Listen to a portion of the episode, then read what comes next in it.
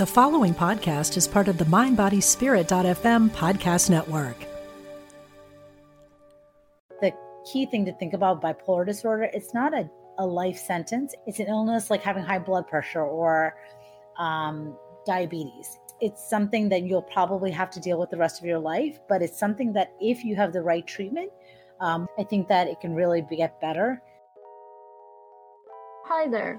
Welcome to Students of Mind, the mental health podcast made by curious minds for curious minds. On this podcast, we, the hosts, are just like you, eager to learn more about the mind.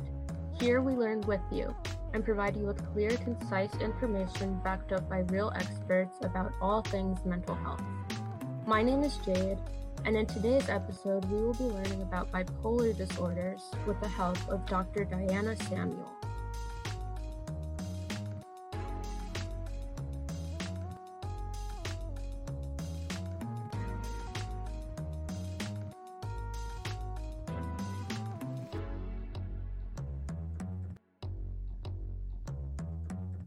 Today's guest is Dr. Diana Samuel. Dr. Samuel is an outpatient psychiatrist at Columbia Doctors and assistant professor of psychiatry at Columbia University Medical Center. Dr. Samuel and her work have been featured in several publications like Healthline, People, Insider, and Good Housekeeping. Dr. Samuel also utilizes her social media platforms to advocate for mental health. I know I've I said a little bit about you, but can you um, tell me and my audience um, more about yourself and the work that you do, and also just how you're feeling with everything going on in the world right now? Sure. Thank you so much for having me. I'm really excited to be talking with you guys. So, um, I'm like you mentioned, I'm an adult psychiatrist. I trained at in the New York City at Mount Sinai, and then did fellowships at Columbia University Medical Center, which is where I currently work. Um, I am, like you said, the assistant uh, assistant professor, clinical professor at Columbia, and I do a lot of clinical work, meaning I see patients, um, adults from ages 18 and above, who deal with a wide variety of mental health issues. You know, from depression, schizophrenia, anxiety, you name it. I kind of uh, have patients that I see that experience these kind of issues. Um, I'm also trained in psychodynamic psychotherapy. So some of my patients, I'm able to also provide therapy as well as medication management for their psychological issues they're dealing with. Um, I on the on the note that you asked me about how I'm dealing with and how things have been going with the pandemic, I think I've been dealing fairly well. I think that it's been a challenging time for all of us, and that similarly, I've kind of been trying to deal with it day by day, which is how I've advised my patients, you know, to think not too far in advance, you know, because with the pandemic, I think the one thing we've known is is that things are constantly changing. So it's not one of those things that we can plan for. We just don't know what's going to happen in the future with the pandemic, even in the next few weeks, let alone few months. So the way I've kind of dealt with it is to say, hey, today's a new day. Let me get through today and try to manage how I'm feeling and feel the best I can and um, seems to have worked pretty well for me. So, pretty much, I think I've been doing fairly well considering everything. But thank you for asking. Yeah, that's good. Thank you for sharing. Um, I I've just been making sure to ask everyone how they're doing and if they're okay, just because I know that that's even that little thing can sure. bring some light to someone's day. So I know that you have a lot of um, expertise in many areas, but today I want to focus on bipolar disorder. Um, so, can we just start with what is bipolar disorder? Um, and can you just provide like some definitions of bipolar 1 and bipolar 2? Sure. So, when we hear the word words bipolar disorder, I think that um, some people use this word, those terms kind of colloquially and like don't really understand it. But from a psychiatrist perspective, you know, we follow the DSM 5, which is our quote unquote Bible, where we kind of have reference diagnoses and that meet certain criteria. So to have bipolar disorder, you have to meet certain criteria. So there's two types of bipolar disorder. There's bipolar 1 and there's bipolar 2. Bipolar 1 is diagnosed when a person has a manic episode and I'll go more into detail about what that means versus bipolar 2 is diagnosed when a person has had at least one major depressive episode and at least one hypomanic episode. So, mania or hypomania may include feeling on top of the world or feeling very elated, like overly, overly happy. Um, or it could be feeling very irritable or angry. So it's not just to feel angry or very irritable or just feeling really happy. That's not it. It's much more intense and a much more um, elevated and very um, out of characteristic level of behaving that is not characteristic of that person. So maybe there's a distinct period that lasts at least a week of this kind of behavior versus hypomania is there's fewer symptoms and less severity and they last less not as long so if trying to make it in simple terms basically with bipolar 1 you have to have mania where there's a significant period uh, that you're acting very differently than your normal self. People will usually point out and say hey you're speaking faster than usual. The person probably is not sleeping as well. Um, they're doing a lot of projects. They're not completing a lot of them. They will their mind might be moving faster than usual their thoughts that they can't even grasp onto them. So it's just it's a very extreme version on a person that they've never experienced usually when the first episode happens. So eh, some people think that it's just oh i'm really happy today. I must be manic or hypomanic and that's not the case. It's it's very very different and once you've experienced or seen someone with it you can really understand that it's quite different than how the lame person uses the word oh are you bipolar or are you just having mood swings? It's not the same. Yes, I that's that was actually my next question because I feel like um, when you hear bipolar, you hear mood swings a lot. Um, so I and I feel like that's something even I um, am still a little confused about. Um, if something that defines bipolar is mood swings. So I'm still a little confused about that because even in my own treatment, I went through a period where I was having mood swings. So I'm just wondering, like, what's the distinction? So I think from a psychiatrist perspective to diagnose the illness, it has to be very obvious at the time that you're so either a you're experiencing a manic or hypomanic episode in front of the psychiatrist where they can see it happening or you have to provide a history that gives them the impression that you have bipolar disorder, right? Because the psychiatrist ends after the fact, right? They're now depressed and they're not in the highs. So the psychiatrist is making the diagnosis often based on history, either that the patient gives us or their family or friends, you know. So or if they've had enough experience and time with the patient, years and years, sometimes they've seen many of these episodes back and forth, right? So they can kind of tell, hey, this person definitely has bipolar disorder. So mood swings, I think, with like the way you're describing asking, which I think is a great question, is is that a mood swing, I think, gives people the perception that you feel one way one moment and then the next you feel very differently.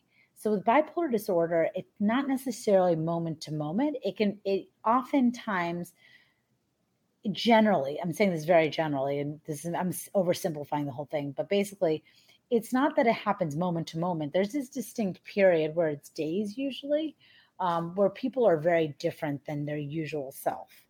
So it's not that they're swinging back and forth between depression and uh, mania. You can have both at the same time. That is a possibility. You can have both mania and depression at the same time. But oftentimes, a person is either manic or depressed. So they're not swinging in between both moods at the same time. Some people can, don't get me wrong, that can happen, but many people aren't. So it's either they're manic or they're depressed or they're hypomanic. You know what I mean? Like it's it's very distinct periods of mood elevations or mood depression. Yeah. And I think that distinction is something that'll clear things up for a lot of people.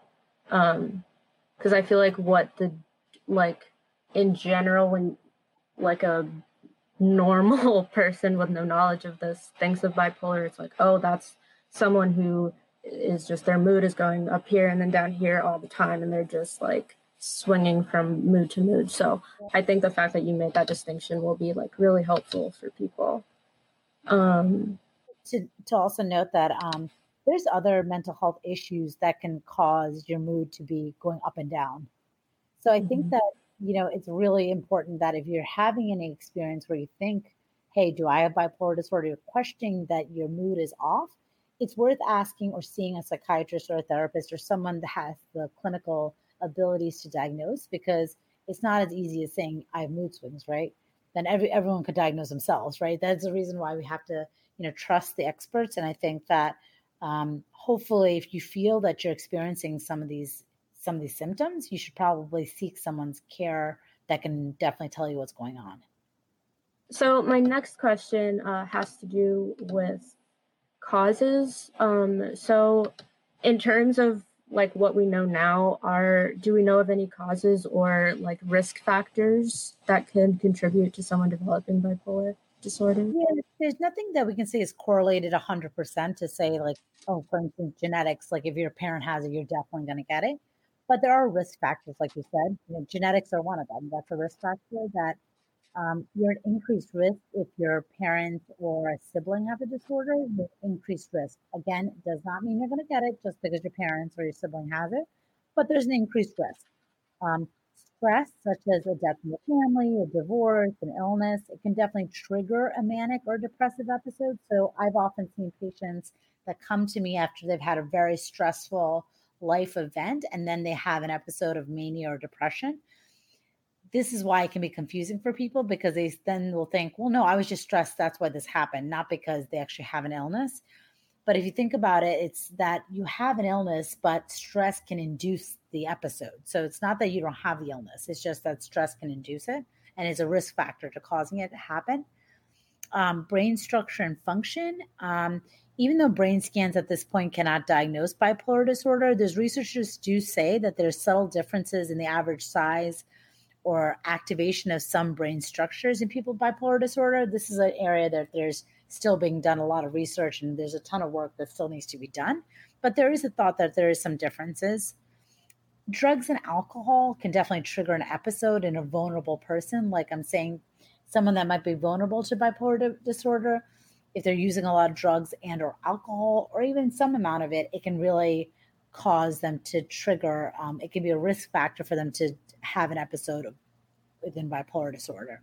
Okay, great. Um, in terms of what we know about bipolar disorder, um, how like how has our understanding of it changed over time? And um, in terms of like the stigma around it, has that gotten better? Because I think for some mental illnesses, it's definitely gotten better, but for some, it hasn't. So I'm wondering what's the case for bipolar disorder. Yeah, I, I think, and again, this is my perspective, you know, treating a lot of patients over time. I think that I've, there's still a stigma, unfortunately, with mental health disorders in general. And I'm, I still see this, you know, it's with my patients, it's with their family members. I see it on TV, I see it on social media. It's everywhere, unfortunately, right? But I do think that thankfully we're living in a time where things are improving. I think that with people that are famous or celebrities coming out and, um, being honest about their own mental health struggles. You know, with um, there's famous people. You Google it online, you'll see who they are who have come out and said, "Hey, I have bipolar disorder, and I'm living with it. And this is how I am." And I think that really brings to light for people that these are quote unquote normal people, right? They're functioning, they're living the best of their lives, best lives possible, and yet there's they have these struggles. And I think that's the the key thing to think about bipolar disorder. It's not a a life sentence. It's an it's a it's an illness like having high blood pressure or um, diabetes. It's it's something that you'll probably have to deal with the rest of your life, but it's something that if you have the right treatment, um, which could be a combination of medications, therapy, both um, support systems. You know, there's a variety of things that can help treat it. I think that it can really be, get better. So I think the stigma over time is improving. Unfortunately, I think with mental health, it's still quite slow. And I think there still, unfortunately, is quite a bit of a stigma.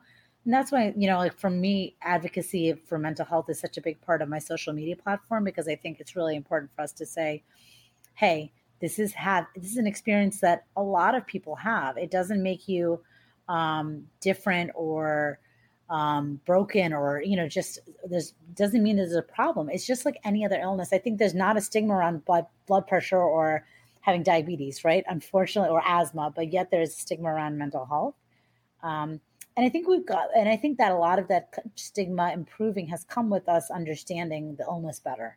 So your point about how has things changed, I think that with time, we're up to DSM five. Like I said, you know, there's been multiple DSMs before five, obviously as a number says, um, and I think with time, we're also understanding the illness better. That it's something that occurs in people's 20s and 30s, and some people even younger. They present with symptoms, so we realize that this is something that people um, you know are are are dealing with for long periods of time and that there are treatments that work. So i think that's also something as time is going we're realizing that some people really do improve with treatment. And i think knowing that there's treatments that work and hey you know thankfully with modern medicine there's treatments that you know we're still working on to see what can possibly help someone right? With depression for sure. You know there's recently ketamine and you know there's other treatments that aren't necessarily the first line treatment for someone with bipolar disorder, but might be an option if they're really suffering. So I think that stigma is improving. I think that it we still have work to be done, and um, but I think that there's a lot of treatments that do work, thankfully.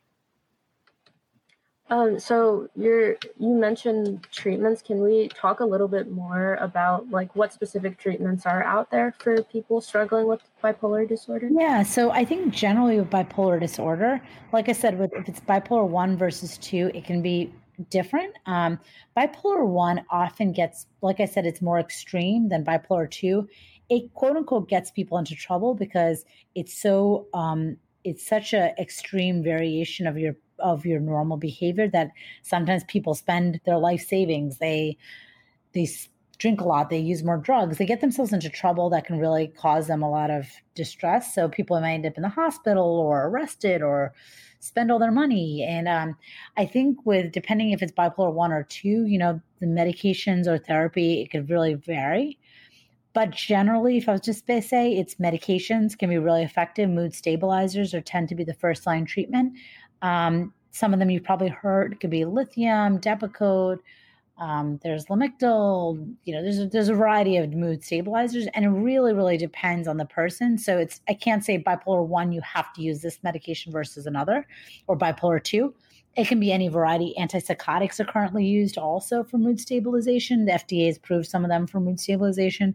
So don't think that just because, hey, why did my psychiatrist put me on an antidepressant only or put me on antipsychotic? There might be reasons why, but generally it's a mood stabilizer of some sort for bipolar disorder.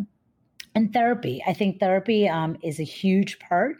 First of all, understanding your illness, but also living with it can be a part of treatment that really is necessary because, like, like we've kind of said, it's a chronic illness. It's something that you probably are not going to just outgrow one day. It's something that you'll probably have to deal with the rest of your life. So I think having a really good understanding of, hey, what is bipolar disorder? What does it mean for me to have bipolar disorder?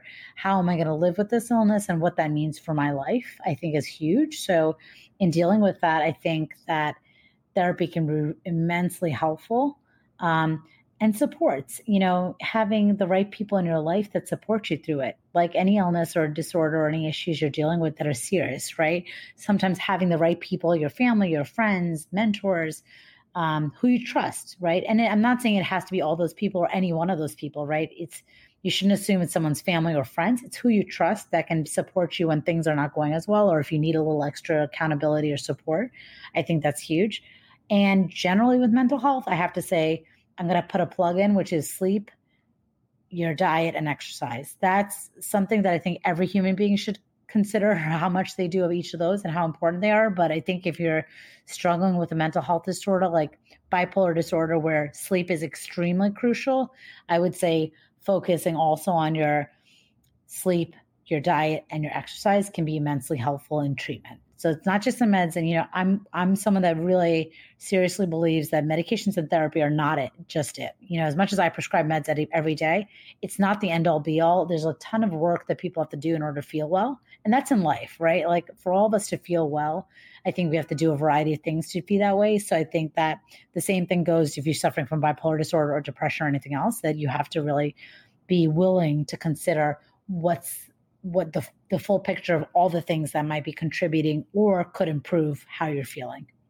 So your uh, point about you know, sleep and and diet, like that was my next question because I feel like especially uh since the pandemic started, there's been a lot of things coming out about like natural ways to improve mm-hmm. your mental health. Um, and so I was gonna ask, like, what are some of those like more natural techniques to help with some symptoms of bipolar, but you already kind of touched on. I can, I, if you want me to go more details, I can tell you a little bit more about it. Yeah. So sleep, I think, is one of those things. I, I have, I'm not exaggerating when I say I discuss it daily in my practice with patients because it comes up so often.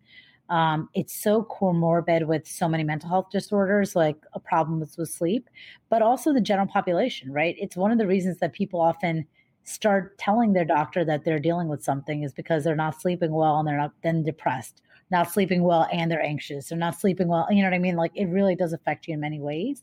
And your mental health disorder can affect your sleep, right? Conversely. So if you're very anxious, it could prevent you from sleeping well et cetera, et cetera, right?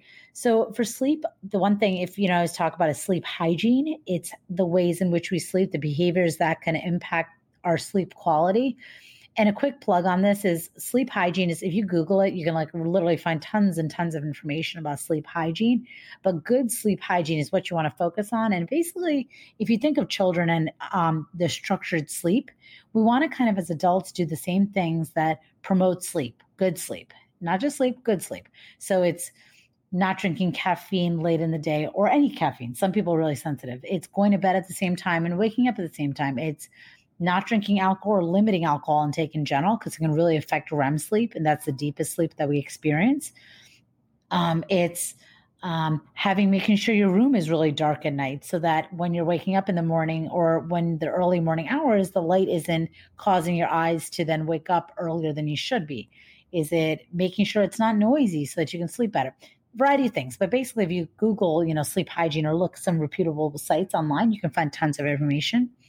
And then diet and exercise. I think most of us, if we're honest with ourselves, we can say that when we eat a certain way or when when we eat better or worse, we can feel differently. I notice for myself, for example, if I eat fried foods for two or three meals in a row, I really do feel kind of lethargic and a little like low energy. I just don't have the motivation to do as much. If I do it once, no, I don't think I have, I don't experience anything. But when I do it quite a bit, I do notice that I feel just kind of weighed down and tired and sluggish, and I just don't feel as clear. So I think, you know, for other people, it can be it can be chocolate or it can be um, fatty foods or they're eating too many carbs like i think for it, it, there's no one thing that you should do. I think extreme dieting never works. That's just my feelings about it. I think that eating everything in moderation is okay and just but considering what foods might make you feel different ways i think is really really important. And that if you need help with that, a nutritionist or, dietitian can definitely help. Um, and then exercise i think that again I, am not saying to be extreme about it, but I think that having, I, like I tell my patients that are not exercising, I think walking outside, it doesn't have to be going to the gym and hitting the weights and running on the treadmill. Like it does not have to be that. I think just walking vigorously for 15 minutes a few days a week, and then maybe it's doing more than that after that, walking up the stairs or just incorporating exercise, it does tend to make people feel better. The endorphins that are released, there's tons and tons of evidence about how exercise can be really um, impactful for someone's mental health and that's still true for bipolar disorder or any other illness you know or anyone's life. Just like you said with pandemic if you think of natural remedies to feel well or to help yourself feel better diet exercise sleep three things. That would be the ones i would say could be the easiest ones to focus on. Yeah and i can definitely attest to that. I feel like um exercise or any like rigorous movement is really helpful with like getting rid of any extra energy that's like pent up. Um, yeah. So, my second follow up question, just out of curiosity, in your experience, are there differences between the way uh, different races experience bipolar disorder? I wouldn't say that the the races experience bipolar disorder differently. I think that different races and I'm going to use their cultures or, you know, the way even in New York City, there's different cultures depending on where you live in the city. It doesn't have to do with race. It's just, you know, people experience things or how they perceive illnesses vary. And I think that um, it's the perception of those illnesses. That's what's different. it's not the actual illness. So I think that um, unfortunately, there's more of a stigma in certain races and certain cultures. So I think with that, people might not understand what they're experiencing or what someone else is experiencing is a mental health disorder, and sometimes it delays care. And that's what can be very challenging. I think that if people don't have a really good grasp of what bipolar disorder is, it, which a lot of people don't, right? If they've never dealt with a mental health disorder, I can under, totally understand and you know exp- understand why that experience happens. But I've seen time and time again when I used to work in the emergency room, um, so many families bringing their loved one in, and they really could not understand or grasp how this can happen all of a sudden, quote unquote. How can their family member be mentally ill and now have be in a psychiatric emergency room and then being admitted to a psychiatric unit when they were quote unquote normal? I think the truth is is that if you were to ask them to be objective and think about had they had symptoms in the last few years, were there small hints that this was occurring? Chances are pretty high there was something, but they didn't understand that that was a, a, mental health disorder, right? They just thought it was, oh, that's them. That's how they they are always been like that, and they sometimes just don't sleep that well, or they're just anxious. That's why they don't sleep well. And you know, I think that there's reasons people can intellectualize, but I think the truth is is that um, it's just people's understanding of the mental health issues is really varied person to person, race to race, culture to culture, or household to household. It can really vary in so many ways.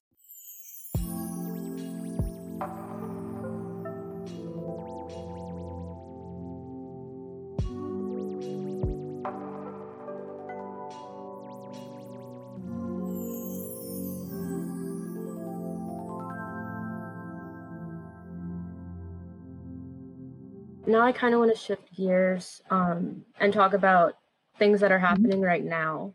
Um, and I'm wondering, how are your patients who are diagnosed with bipolar, how are they coping with the current state of unrest? Um, like, are there any common symptoms or behaviors that you have noticed have been coming up? So I wouldn't say with my patients with bipolar disorder are experiencing anything different than most of my patients or anyone I know actually. Like, I think if anything, the truth is that patients that are seeing a psychiatrist already, I've told several of my patients this. It's interesting the patients that I see regularly, if anything, I think they're so cognizant of their mental health needs that if anything, they took care of them better than others in the pandemic because I think they've been attuned to knowing that they have to deal with these things all the time that the pandemic wasn't any different for them. You know what I mean? Like, if anything, they were like, all right, just continue taking care of myself. Right. So, if anything, I've, I found many of my patients did better because they've just, they've revved up the amount of work they did on themselves because they realized that this was going to be something stressful to them. Um, and some didn't. Some people have been doing worse, and I think it's it's not because they have bipolar disorder. I saw a lot of people depression, anxiety, feeling worse, and I think that's the general pandemic experience that I've had with my friends and colleagues and patients. It's been the same thing. And I think it's a stressful situation for all of us. And like you said, not just a pandemic, the unrest of the country and the experience that a lot of people are feeling. I think I've seen a lot more, the symptoms I've seen are people feeling more isolated because of, you know, the ways that the pandemic has, you know, caused that for us, that we have to be more isolated and socially distanced.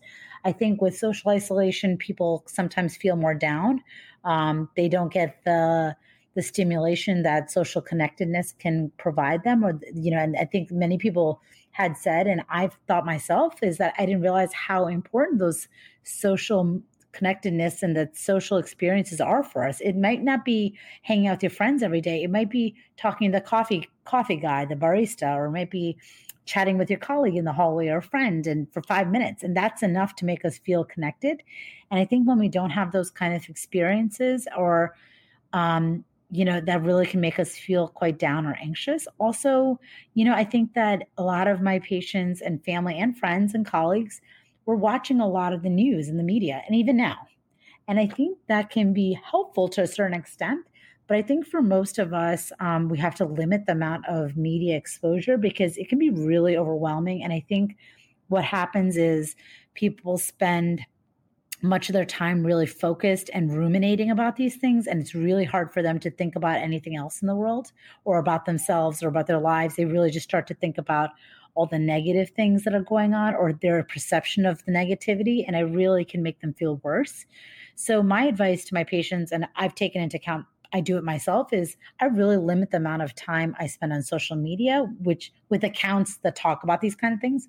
And I limit the amount of TV exposure that I have for any one of these things, for the pandemic, for the politics, everything. I've just limited it because it tends to not make me feel better. It makes me feel worse about how I'm feeling already about these issues. So I know that about myself. So I've kind of learned that, hey, you know, I think for me, 20 minutes is more than enough time of TV because I, I, I can kind of get the gist of what's going on, but I really just don't want to hear a repetition of the same stuff in different ways because it just makes me feel more anxious, more upset, more frustrated, you know? So I think that that's something I advise, advise my patients to do the same. That I think that it can really be really challenging for most of us. So if you're dealing with any kind of symptoms like this, I think that think about the things you have control over in your own life and what can you do to make yourself feel better. And for me, social media and TV is something you have full control over. That's your choice to who to follow on social media or who to unfollow or restrict or um, you know anything or watch less TV or your choice to be around people less than might be making you feel worse or talking about politics all the time or the pandemic all the time or you know what i mean? Like i think we have control over some things in life and these are these are some of the things that we have some control that i think can make you feel better if you can make some adjustments. Yeah i'm i'm glad you mentioned that because i think especially for young people not being on social media is hard. Um and you know limiting that um, can even feel a little scary because I know a lot of young people use social media to help with their anxiety.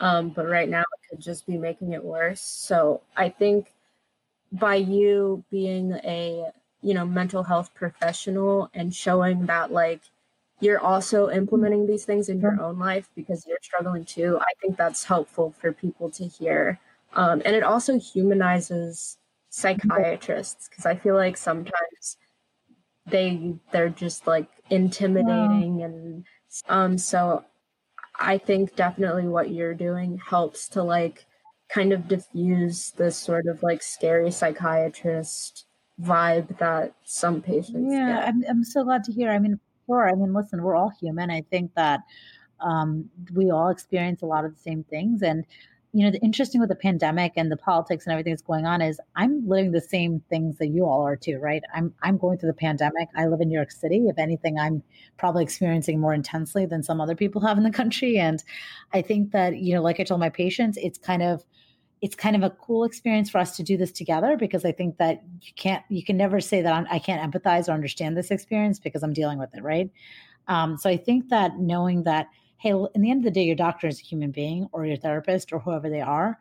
Maybe they have not been through what you're going through, but they probably have enough training that they can understand it. And if anything, they're a human being. So I think just relating to human emotion, I think is something that we have gone into this field because we have a desire to do that. So I think that um, just know that if you, if, and also I think one thing I always say my patients that tell me something that they've never shared with someone is, is that I've probably heard it before. You may not have ever shared it with someone else, but I've probably heard it from other patients who have had similar experience. So I think if that makes you feel any better or more at ease, know that what you're sharing, chances are probably slim that I've never heard it before. You know what I mean? Like I, have heard it before of some variation because unfortunately, a lot of things happen to a lot of people.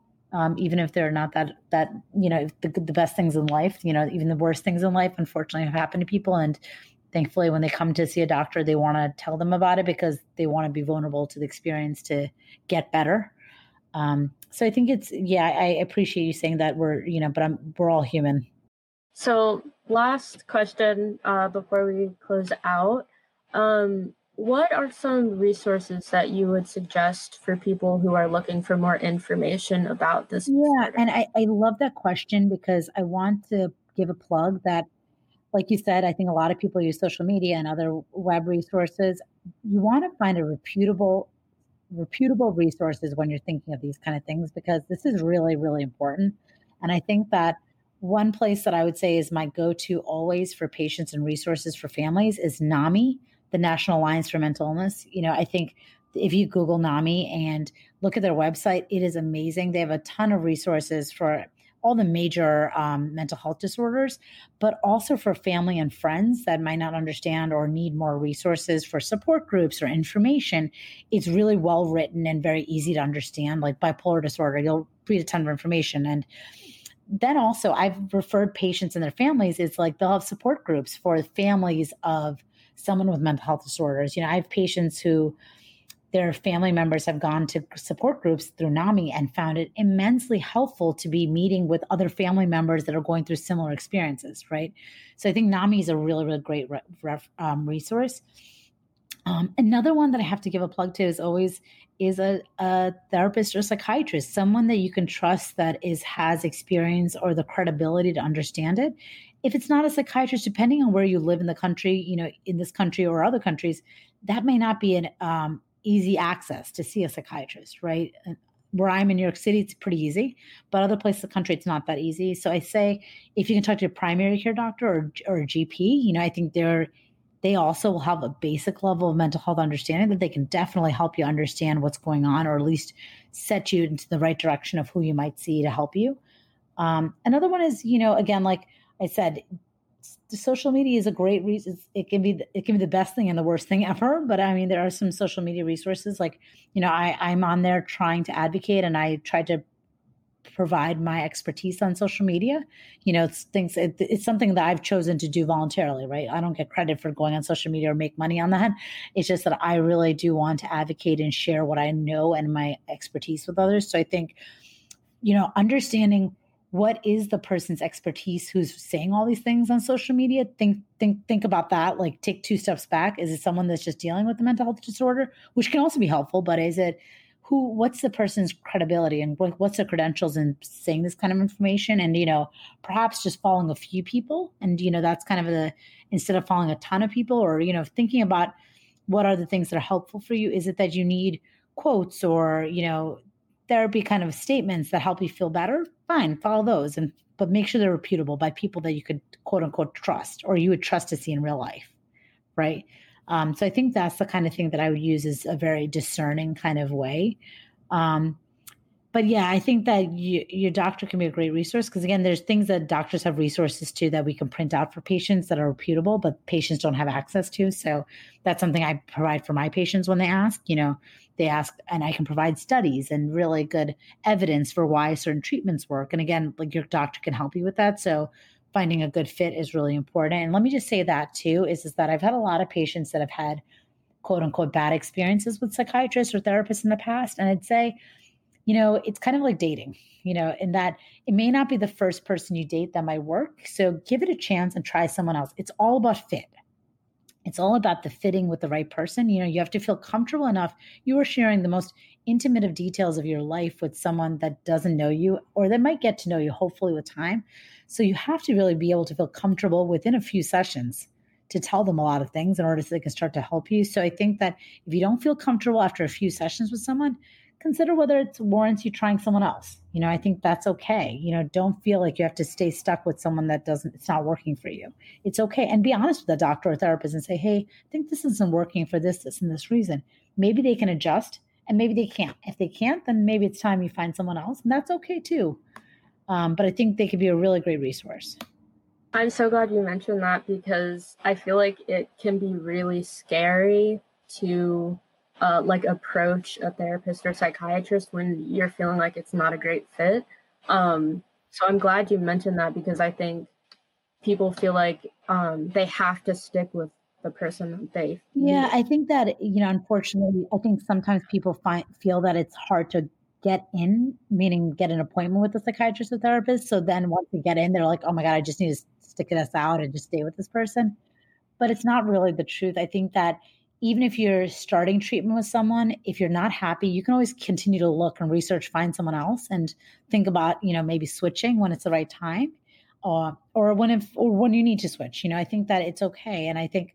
Listen, as a professional, I don't take offense to it. I want my patients to get the best treatment that's right for them. And if it's not me because, hey, our personalities don't mesh or my philosophies or the things that I'm recommending, you just, it just doesn't jive with you, that's okay, you know, but that's how I practice and that's going to be, that's me. And I have to be true, to, true to who I am as a psychiatrist. So if it doesn't jive with you, I think it's okay to find someone else, you know, and none of us will take offense to that. We want the best for our patients or people in life.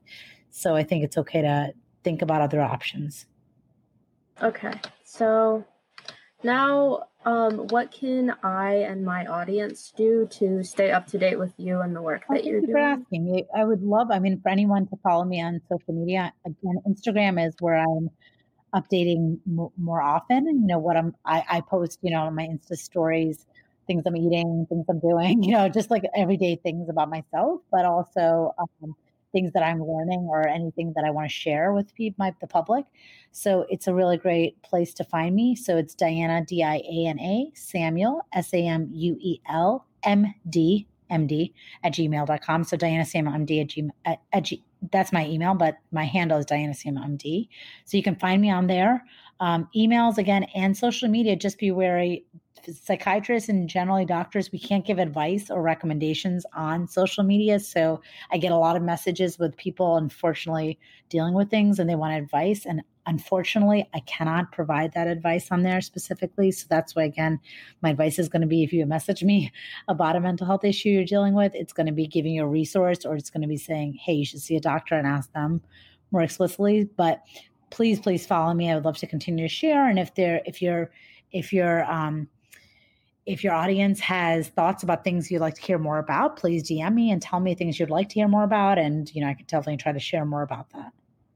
Thank you so much. I think um, for me, it's really, um, it's really great to see someone being a doctor being so open about mental health on social media. I think since I've been getting treatment for my mental health for the majority of my life, I've had like this unique experience of like being knowledgeable about mental health, but being surrounded by people that aren't and having to like navigate that world.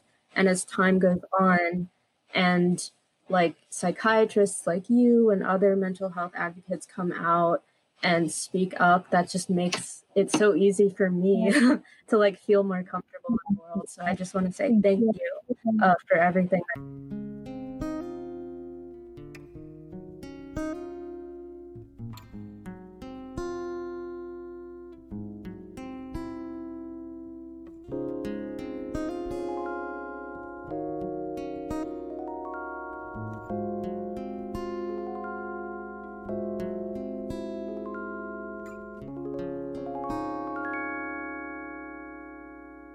Thank you so much for listening to this episode of Students of Mind.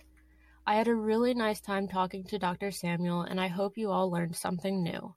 Make sure to check the description of this episode to see how you can find Dr. Samuel and learn more about bipolar disorders.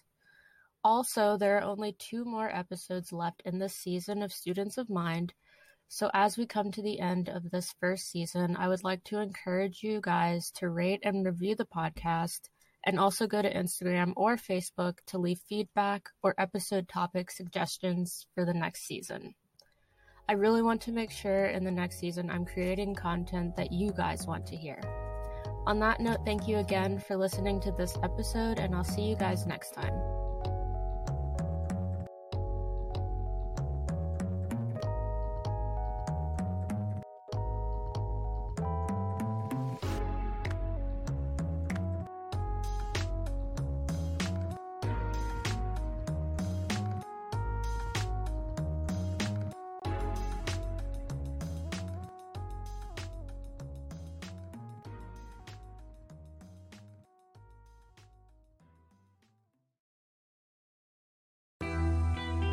Suzanne Giesemann, and if you've ever wondered about life after death or if it's possible to connect with a higher consciousness, I invite you to join me for my podcast, Messages of Hope. It's my mission to share with you that our loved ones who have passed are always with us and we are so very loved. I want to teach you how to live a consciously connected and divinely guided life. Listen here on the mindbodyspirit.fm podcast network.